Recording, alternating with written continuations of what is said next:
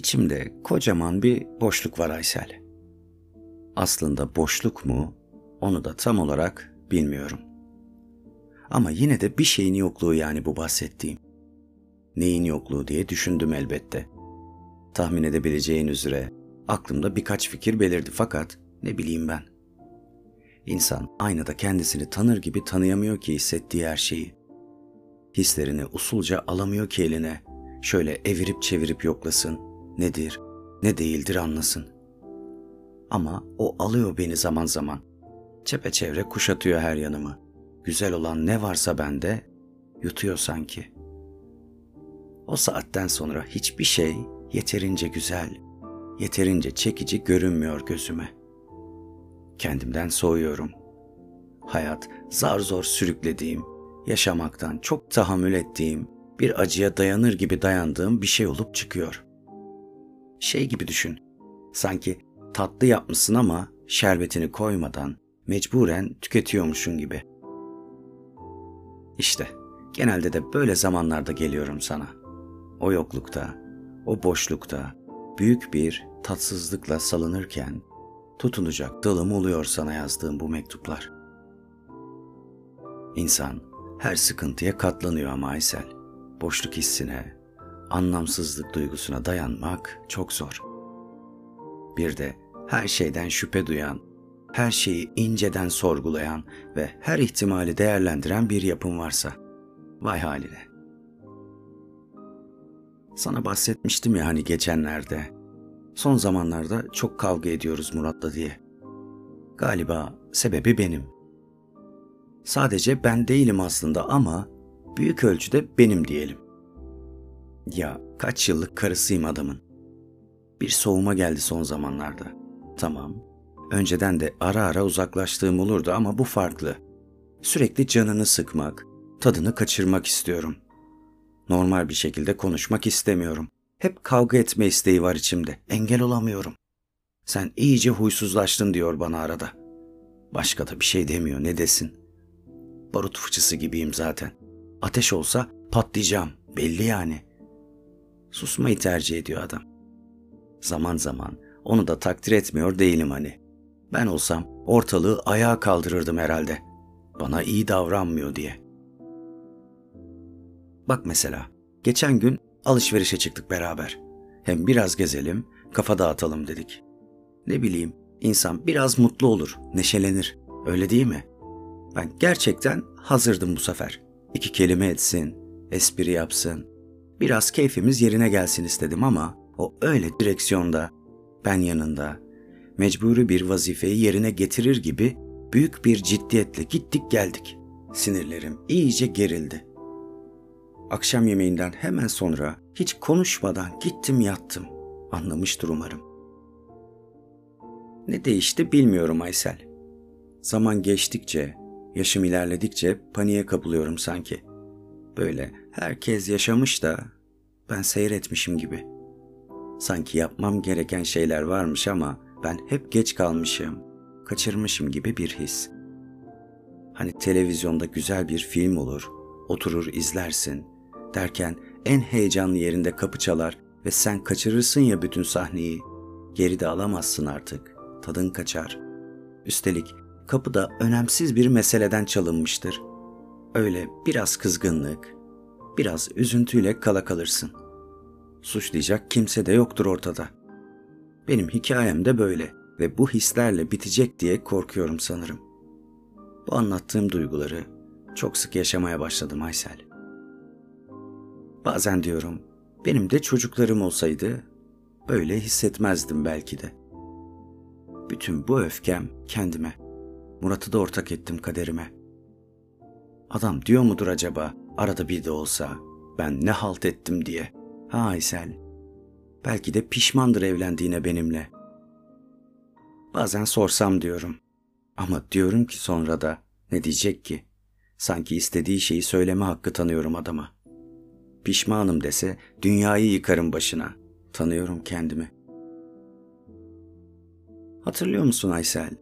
Ne çok koşmuştu okuldayken peşimde. Öyle kendi halinde, kendi mizacında az ısrar etmedi yani. İnsan derdine aşık oluyor demek ki hayatta. Yurdun önünde, elinde çiçekle beklemeleri aklıma geliyor bazen. O zamanları düşününce bile mutlu oluyorum inan. İlk zamanlar ciddiye bile almamıştım hatırlıyor musun? Ama işte bak, 20 yıldır evliyiz. O illet yapışmasaydı yakamıza çok da mutlu olabilirdik aslında ama insan darbeyi hep beklemediği yerden yiyor sanırım hayatta. Doktor tümör deyince kaynar sular dökülmüştü başımdan aşağı. Ben insanın neden evlenmesi gerektiğini o zaman anlamıştım aslında biliyor musun Aysel? Ne kadar zayıf, kırılgan ve aciz olduğumu hiç o kadar net hissetmedim. Ve Murat dağ gibi durdu yanımda. Bazı kişiler zor zaman insanları bence Aysel.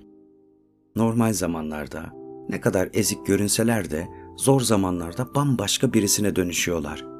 Bir süper kahraman gibi kılıkları değişiveriyor. O döneme aşık oldum ben Murat'a. Asla daha öncesinde değil. Doktor, asla anne olamayacaksın dediğinde bir an bile tereddüt görmedim Murat'ın gözlerinde. Önemli olan tek şey senin sağlığın dedi. Çıktı işin içinden. Bir insanın diğeri için yapabileceği fedakarlığın sınırları nedir acaba? Kişiye göre değişir belki ama bence Murat'ta hayli geniş bu sınırlar. Şanslı mıyım yoksa melek gibi bir adamın hakkına mı girdim diye düşünmüyor değilim bazı zamanlar.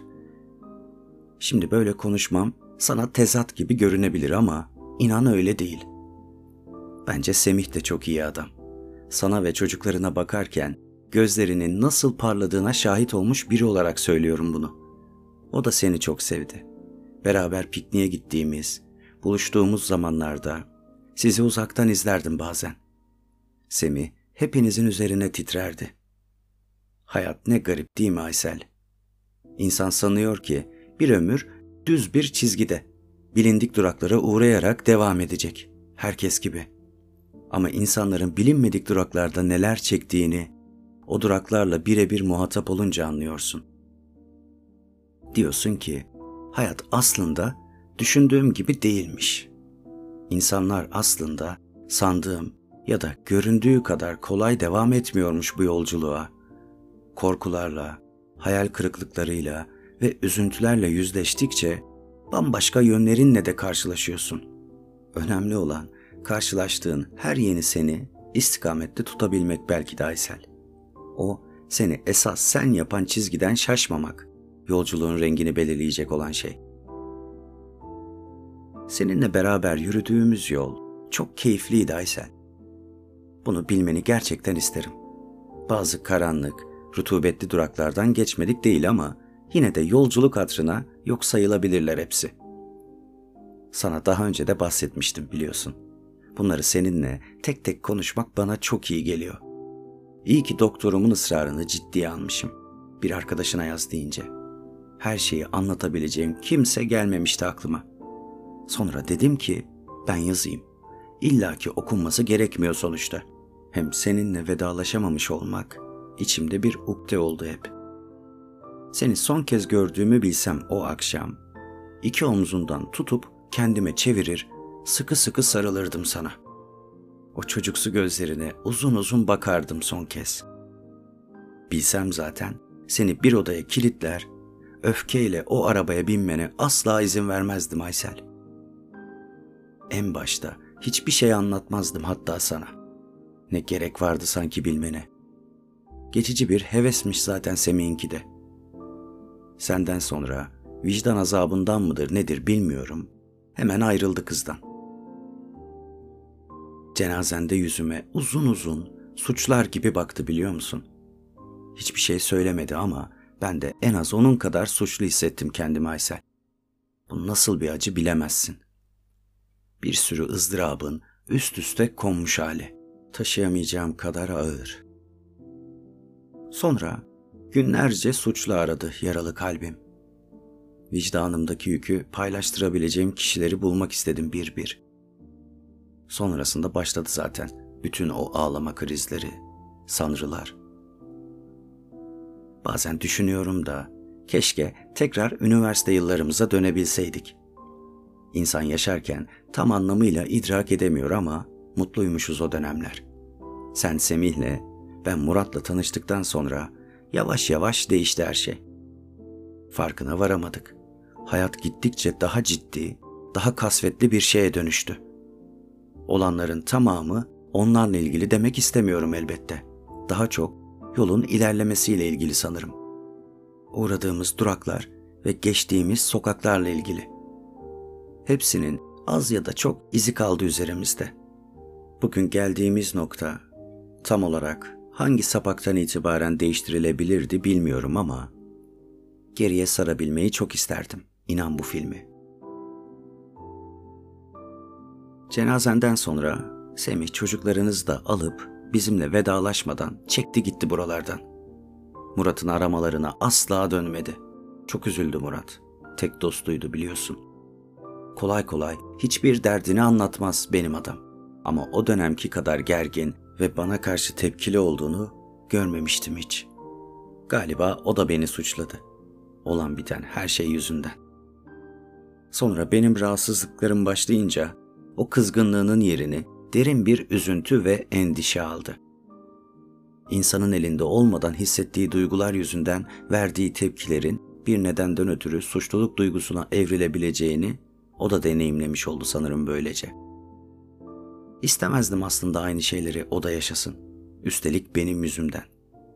Ama hayat her dersi tek tek itinayla veriyor hepimize. Uzun süredir daha iyiyim. Kullandığım ilaçların bazı yan etkileri var ama idare ediyorum. Ah Aysel, bütün bunları seninle karşılıklı oturup kahve içerek konuşmak vardı. Hem o zaman konularımız da bunlar olmazdı, biliyorum. Bu kadar acı sızmazdı cümlelerimizin arasına. Senin çocukların etrafımızda koştururken yazdıklarımızın verandasında öğleden sonraları mesela. Ama artık yeni hayaller kuramayacak kadar yorgunum. Yaşadıklarımdan çok hissettiklerim üstelik bu yorgunluğumun sebebi. İnsanın içinin yorulması nasıl bir şey bilemezsin Aysel. Sen dinlen. Ben yanına gelinceye kadar ikimizin yerine gece gündüz dinlen. Çok zaman kalmadı inan.